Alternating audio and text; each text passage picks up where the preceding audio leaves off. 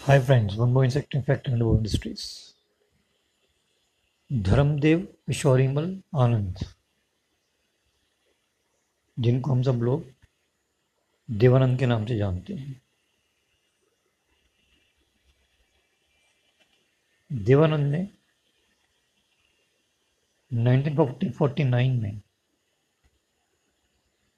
नवकीर्तन films की स्थापना की।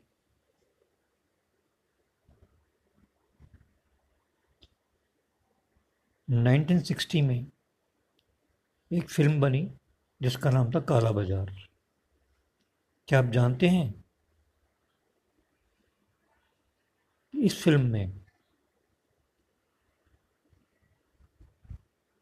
तीनों भाइयों ने काम किया था। देवानंद, विजयानंद, चेतनानंद। ये एक यूनिक फैक्ट है। Thank you.